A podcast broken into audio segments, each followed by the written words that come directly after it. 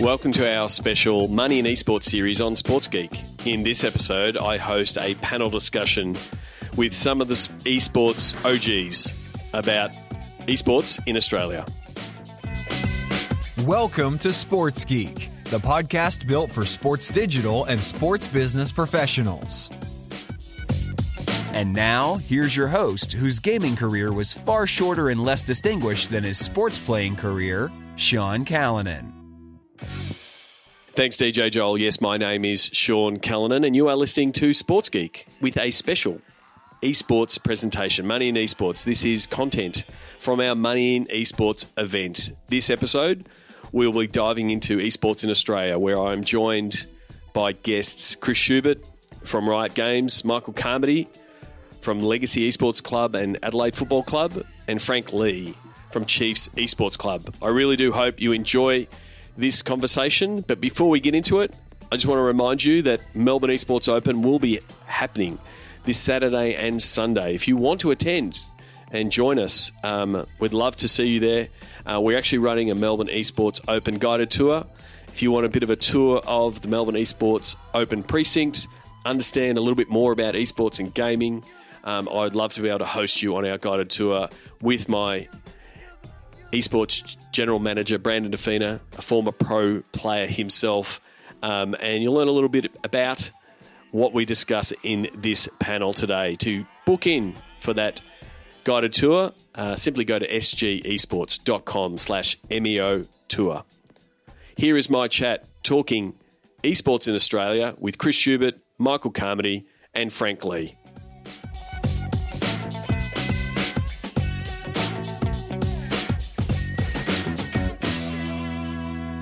I want to move forward and see if we can have our panel discussion about esports in Australia. So, if my panelists could please come on up. Uh, Chris Schubert, who I've already shouted out before, uh, from Riot Games. Michael Carmody from Legacy and Adelaide Football Club. Frank Lee from Chiefs Esports Club. And we will Get to the right spot. You can all move down one. I can move wherever you like. Can we stop the music and they'll sit down? All right. You've everyone got a mic? And then if the mic is green, it's on. You press the button. Yep, test, test. Hey, I don't have a green light though, Hello? so I'm confused. Ali's got us sorted. Ali will wave if uh, if it doesn't. So I want to get to, so first of all introductions. Can you please, if I just go down, explain uh, what you do and where you work? Sure, I'll kick off. I'm Chris Schubert. I work at Riot Games Oceania. So uh, I lead the esports team uh, for Australia, New Zealand, and the surrounding islands, which we consider as part of uh, Oceania.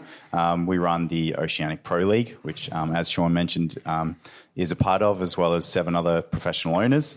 Um, we we kind of oversee all the way through a grassroots ecosystem, uh, including high school, university, um, your sort of Jersey Flegg reserve grade style um, uh, competitions, and all the way through to the professionals, which uh, end up cascading up into the um, the world's competitions where they they compete with the best teams around the world.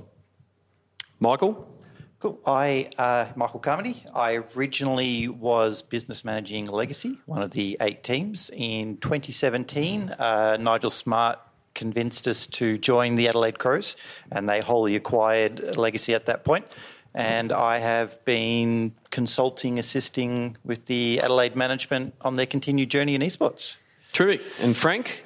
Uh, so my name is Frank, and I'm the owner and founder of the Chiefs Esports Club. We play in Chris's league. Uh, we beat Sean's team last week uh, in the Open. Wow. Oh, we're going there straight away. So, yeah, so I founded the club back in 2014, um, and we recently were acquired by a parent company named Icon Esports and just continuing uh, as we go. So, one thing I did want to uh, ask to open up, both Frank and MJ, like I'm, you know, League of Legends, uh, Chris's League of Legends. What other, as I, I did the slide before, what other titles um, are you involved in across what you do with Legacy and Chiefs?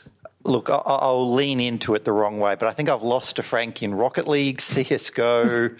I don't think you were ever in Smite. Um, a little bit A little bit, once upon a time. But there's a few titles around that we're in. Uh, Fortnite, I think your guys and our guys actually play together. Uh, what else off the top of my head? StarCraft's all out. I haven't seen you in StarCraft yet, Frank. And what about and yourself? What Just in Hearthstone as well. In Hearthstone? Yep. And what uh, titles are the Chiefs in, Frank? Uh, so we're currently in League of Legends, CS:GO, Rocket League, Fortnite, uh, and PUBG. Um, so as an esports club, it's obviously a lot more flexible than some of your more traditional sports organizations. Um, uh, Sean's graph earlier was a really good demonstration of the fact that everyone plays a variety of games. Everyone has sort of their main titles, and we try and target sort of the bigger, um, the bigger ones, and, we're mostly a PC focused club as well. So that was that was one of the things. That is the different, I guess, demographics of the different titles. You, MJ? What are the? How do you sort of uh, put them all in different buckets of the different titles and how the fan bases are uh, can be really similar or completely different? It's very much a, a target audience. So, probably the worst, best analogy to do this is TV shows on the network. If you were going to buy TV airtime, you'd pick which TV show you wanted to be in the advertisement slots of. And so, for that is the way I approach a lot of titles. League of Legends tends to skew 16 to 22, roughly. Bit older, mate. CS:GO is definitely a much older demographic, ranging all the way up to 30. Rocket League, very young, 14 to 18, uh, from that point of view. So pick your title, pick your engagement. Fortnite is a weird phenomenon at the moment, but tends to skew fairly young uh, for where these sort of things are. So where I'm looking at is for our commercial opportunities, for our commercial partners, uh, what ad space, what billboard am I providing for them by being in specific titles? Yep. So, Chris, from a from a publisher point of view, right? So, Riot Games produces League of Legends, the most played PC game in the world. Um, you know, 100, you've got 100 million players. So, where does esports fit for Riot Games, and why is esports like important to Riot Games? Yeah, it's an interesting one because it's it's been a bit of a journey. Um, I think you know to begin with, Riot kicked off esports uh, in a in a little hall with some of the best players as a as a means of promoting the game. Um, they ended up with hundreds of thousands of people watching from all around the world, uh, and they were literally playing on trestle tables with sticky tape, holding up tablecloths. And this is this is like 20. 2011, Yeah. I think it might have been. So really early days. Uh, I think it was at a DreamHack. Um, and then the next year they decided to scale up, moved it to a, to a, an a actual stadium, filled it up, uh, and the, the numbers went from hundreds of thousands to millions of viewers. Um, so starting off that way, it, it quickly made a, a, a case for being a separate product within what we do. Um, and Riot's an example of a publisher who who do a lot more than just creating games and shipping them to market. Um, a lot of what we do is around servicing those games and continuing to make sure they're relevant. Um, League of Legends is, is is in its tenth year of existence this year um, and kicking on strong as strong as ever. Um, and I think to me, it's it's a matter of everything that we do outside of just making a game that keeps it healthy. Um, and esports to is is one of those major components. So you know, prompting an ecosystem where there's professional players, finding the best players in and all around the world, um, and everything that go, thro- flows all the way through there, from organized practice to what you can do in your local high school competition, your university, joining these semi-pro teams and aspiring to become a professional player. Um, it all adds to that depth of engagement in and around the game.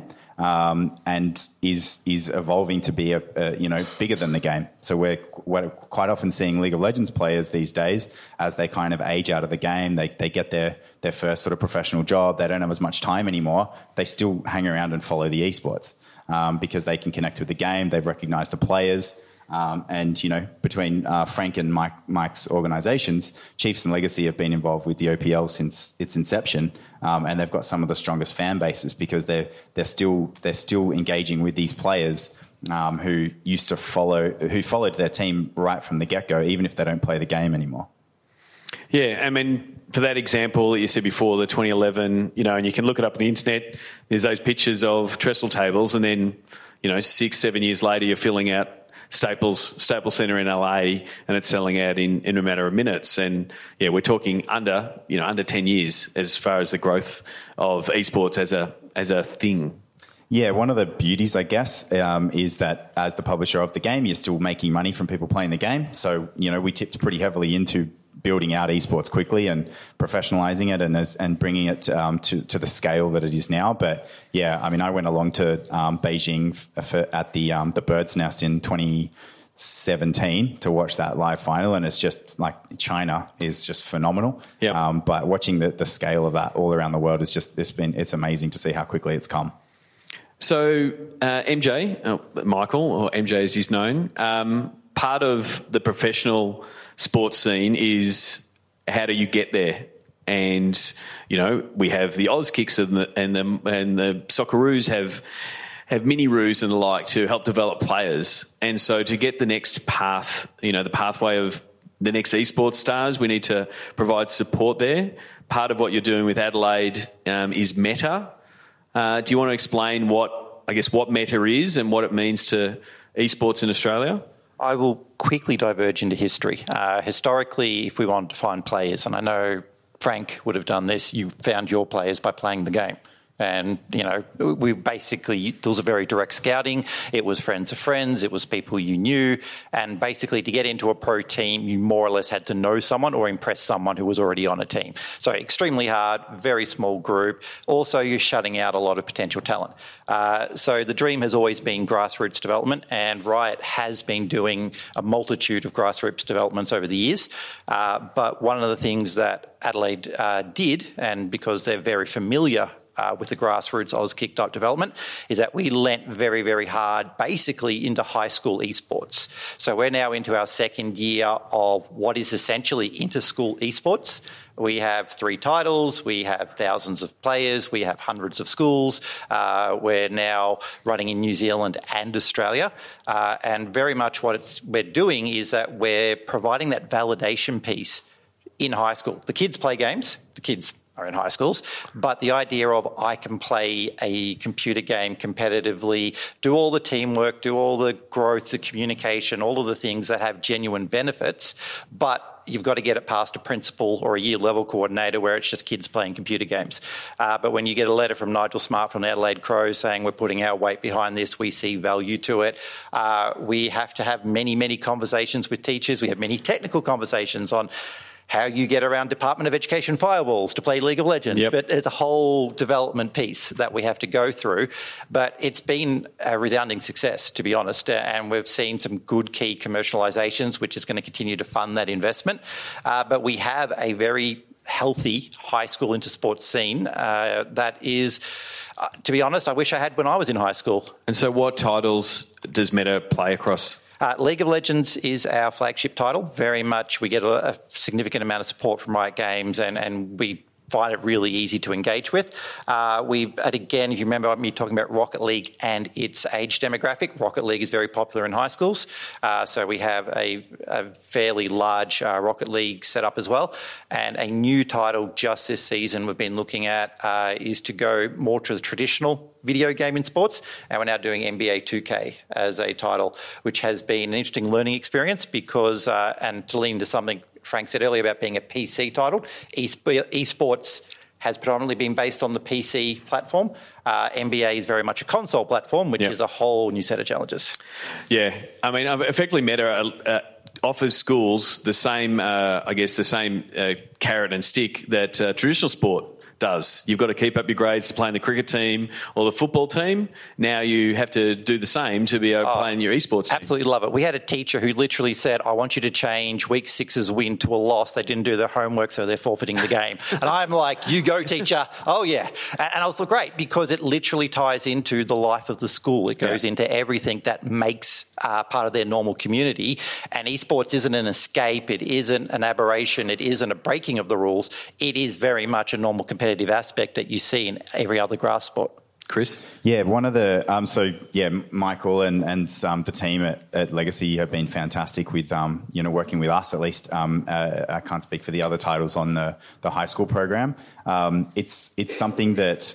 For, for Riot, we get the opportunity as the publisher local to this region to sort of help these guys, you know, doing behavior checks on their players. Are these kids who are playing the game carrying on, you know, in a way that the teacher wouldn't be happy with. And we were able to kind of um, close the loop on providing sort of behavior checks on these players and sparking these sort of real discussions that would typically get from a, a sports coach or, or something like that as these players are being part of teams. And so we're able to kind of work with these guys to um, actually make a difference to what, what, these kids are getting through their education if they don't engage with traditional sports. Um, you know, whether whether it's just not something that they're into or they're not good enough. Um, and typically, they'll, they'll we've found some really increased in attendance rates, engagement with school, um, all the way, as well as at the university level. So it's it's yeah, it's been really interesting. So Frank, I want to move from the high school uh, piece to uh, working with brands, right? You've had a team for a, for a long while. Um, how has that conversation with brands and the different kinds of brands changed over the years? Like working for, uh, with the with the Chiefs and and getting brands involved with what you're trying to do. Uh, well, it's definitely gotten a lot easier over the years. Um, I think we've noticed a pretty clear shift to uh, us taking the initiative and speaking to brands compared to brands sort of coming to us. Um, but I mean, the challenge always is it, it's hard to quantify what we can provide, um, particularly because uh, it's such a fast changing industry as well. Um, and we don't necessarily have the access to the kind of data that um, particularly a lot of these developers and you know platforms and stuff sort of want to want to keep keep to themselves.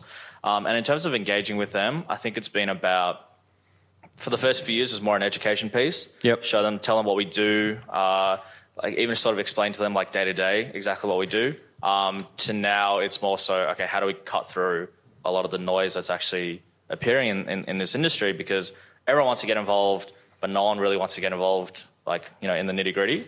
Um, so the challenge for us has been more on execution rather than actually convince them to hop on board. So is that? I mean, recently, and congratulations signing up Youfoodz as a as a as a partner. Um, what does that you know, what were the key things that they were looking for from a deliverable point of view? Why were they? Why did they want to associate with Chiefs? What were you saying you could deliver them? Um, what were some of the key parts of that deal?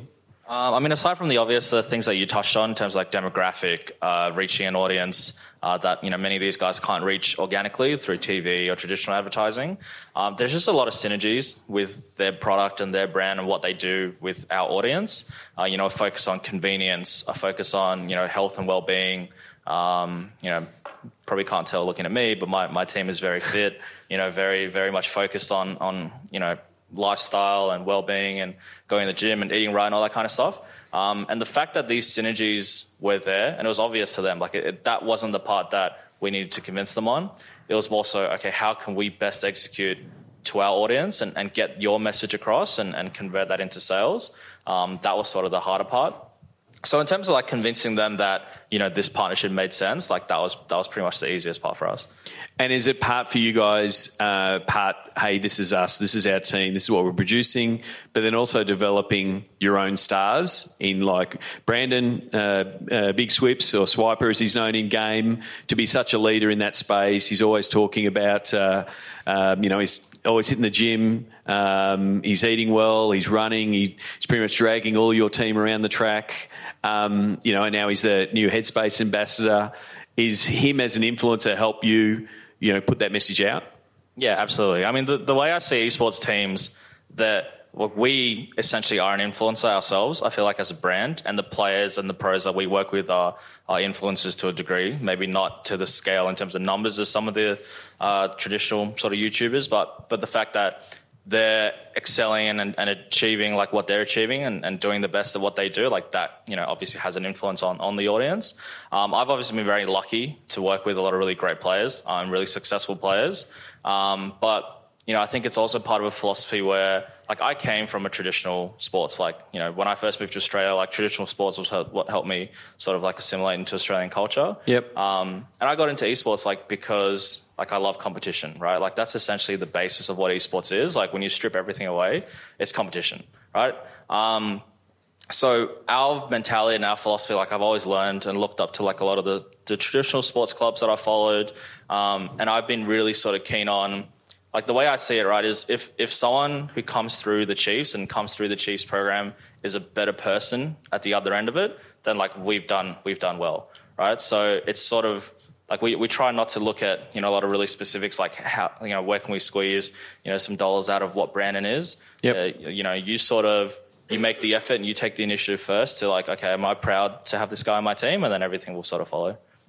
So one of the things, one of the uh, conundrums that faces that sports face, um, whether it be basketball um, or football or soccer in this country, um, they're probably two good examples. They have a lot of people playing their game. You know, a lot of people play basketball, um, a lot of people play football, but they're not necessarily fans of the sport. They're not going to A League games, not going to to NBL games. Um, I think the NBL is doing better more recently, but like it's a it's a common problem in the world of sport. So that's not too dissimilar to to esports and gaming. You've got all these people playing games, and this is a question to the panel: um, How do you convert gamers and make them become esports fans? Who wants to take Who wants to take that uh, grenade? Uh, if I had the answer to that one, we. Uh... this has been the number one conversation that I've had with uh, Belkin and Ringers. Ringers is hiding around here somewhere, isn't he? Only today. Uh, I've had business discussions with these guys, and we actually have a huge, like a couple hundred thousand people who have accounts in Australia on League of Legends somewhere around there? No, not confirming that. We that's one of the ones which we don't share. Australia, part of that 100 million monthly players around the world. Yeah. Around the world, there there is a specific number uh, which is assumed uh, for Australian players, but then play people who actually watch an esports broadcast are a fraction of that, single digit percent fraction of that. So we know that there is a. It's gotten a lot better. Uh, we, we know that there is an. The point I'm trying to make there is an unrealized potential of players that are not fans. It is the, the thing that I'm coming through. Mm. the exact numbers of that are to be decided. so it's, a, it's an interesting one as the publisher because at the end of the day, we want people playing the game. But if they're taking part in esports and they're following Gravitas, they're following Chiefs, they're engaging with um, with Carbon or with um, Swiper or with you know whoever it might be from these sort of influential people in and around the scene, they get a they build a depth of connection to the, the title and to the, the sport that they follow. You know, following the comp- at the at its at its bones through, watching the best players from our region, potentially aspiring to be one of them. You know, going on to compete internationally, joining other teams internationally. The depth of engagement is is what you know what esports brings to the game from a publisher perspective. So for us, it's it's the same it's the same challenge. We want everybody engaging with with what we're what we're bringing out, and to me, the solution is around how we bring content, how we support these guys in becoming influencers, bringing um, their personality and their stories to life for people to attach to, like you would in with a with a football player that you follow or a team that you follow, um, and then giving them a platform to be able to sort of yeah build their own fan bases, you know, supported by the teams. Frank, what about yourself? Do you think things like uh, more events like Melbourne Esports Open, uh, getting to see players on the big stage, that kind of thing? You know, helps. You guys were on the stage last year. You're hoping to be there this year. Uh, currently in the one seed. Yes, you did beat us last week. Congratulations. You think the events are a key part of build connecting gamers and making them fans? Um, I definitely think they are a part of it. Um, some of our sort of most loyal and, and, dedicated fans that have been with us for, for a long time were brought on from those events. Uh, you know, 2015 it was Luna Park. 2016 uh, it was Brisbane. Brisbane. Um, you know, Chiefs have been at every live domestic grand final uh, in Oceania since the start of the OPL. Um, so I definitely think those have had a really significant impact on, on what we do. Um, but again, like if we had the answer to that question, like we wouldn't be sitting here. You know what I mean? Like and like I think you touched on a really good point at the start in your intro when you said esports is essentially a niche within gaming, which is sort of a niche within like pop culture anyway. Um, even though you know I saw something, and don't quote me on this, but it was like the gaming industry in Australia is bigger than like movies and music combined. But if 100% of gaming fans were esports fans, then you know I'd be I'd be cheering. You know. Like, yep. Um, but the the the way I always see it is like you know I because I come very much from like an experience background. Um, games that succeed in the esports side of things tend to be the ones that have the best longevity. You see Counter Strike, League of Legends, StarCraft, they're all games that are over a decade old. Um, and a lot of the titles that sort of fade away into obscurity are the ones that don't have that competitive component to it. Um, and esports players, to me, they're the flagship, they're the sort of the flag bearers of those titles. They're the, the kind of people that, that everyone looks up to, you know what I mean? And, and it's, it's exactly the same as any other traditional sport. I was a big rugby union fan growing up. Um, But now, you know, I'm, I apologize to any rugby union fans in, in the audience. You're the one. Yeah, it's just. You're the one that's left. Yeah, essentially. you know, I, I love the Waratahs, and now I'm just depressed, like thinking about them. Um, but they were the ones who inspired me to follow, you know, rugby union, to play, you know, union in high school, to play unions, uh, like subbies, you know, in, in uni and things like that. Um, so yeah, they're, they're the ones that I look up to. Um, and I think that's where sort of esports' place is within gaming as a whole. Is a you're inspiring people, and b like you're fostering longevity in your titles because people see you know a practical pathway, and there's like new entertainment coming through. Like there's only so much content you can make on a game. Yep. Um, the new stuff that comes through is storylines, passion, emotion, everything that's driven by competition. Uh, if you don't have that, then you don't have it. And that's that's what I, th- I see. You know, the reason you know I went to Chris and would bid for a team was I saw esports being very similar to when I started Sports Geek. When I started Sports Geek, there's all these digital fans engaging on the platforms, and they weren't quite connected with the sport or the team. They're like, hey, you know, I went to Collingwood and said, all the fans are over there on Facebook. That's where they're talking about. You're not connected.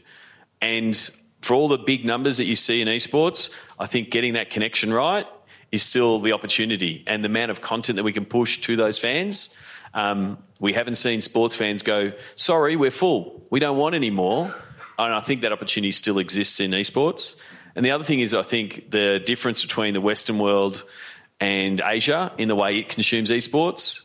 Again, I'm not an expert on it, but again, talking to people, the fact that uh, you know uh, Asian regions are looking at it as entertainment, and it's more in the reality TV, and they're following it for entertainment, whereas.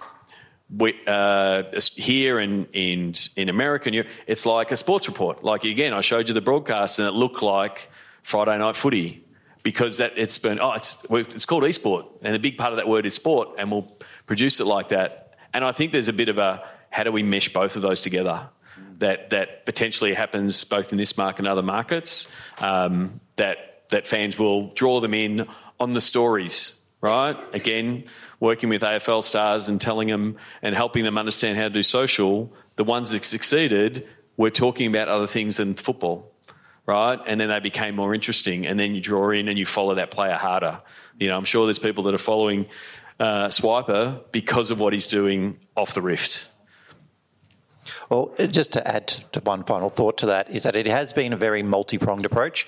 Uh, we see the publisher putting out content. Uh, publisher is actually when a random player loads up the client and the league is live on Twitch, they will actually put up a little pop-up. Hey, there's a game on. And so for the random playing gamer, they're getting some of that exposure. And that's been a lot of good work that's been done over the last couple of years.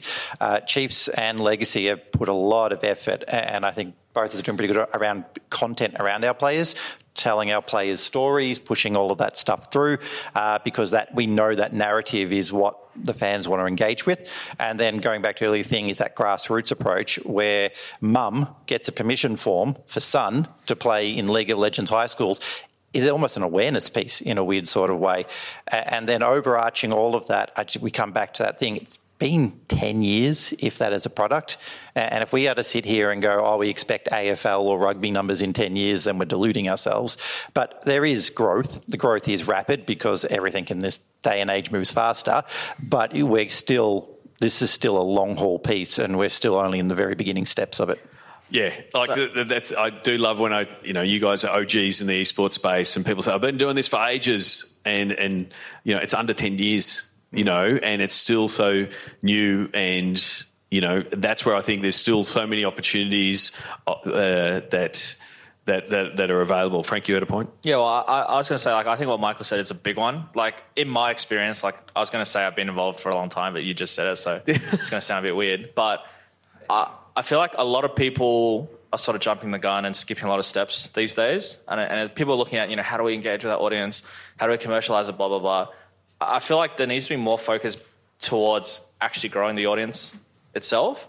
Like sometimes I read like some, and I'm going to get a bit colloquial here, but like a lot of esports people tend to be quite elitist about what we have. They're like, you know, shitting on mainstream media for like, you know, looking at esports like we don't need you guys, like blah blah. blah. But like ultimately, like our fan base is still very small compared to everything else that's out there. Um, honestly, like we should be like going out and just educating people about what esports is first. And I feel like that's a big step that a lot of people are sort of overlooking because they're like, okay, esports is a phenomenon. Like, yeah, so many people in the world play esports. Like, you know, we'll be fine. Let's just take take what we have now and, and roll with it. Um, but you know, you looked at your, your graph there. It's like there's only like five percent of Australians on the internet like you know watch esports, Yep. and then thirteen percent of that are, are gaming. So there's already an eight percent gap there that you can capitalize on, and then there's so much more that that you can sort of bring to to the community and to the industry in general. So for me, like I've always been really focused on driving awareness that esports is a thing and positive awareness as well.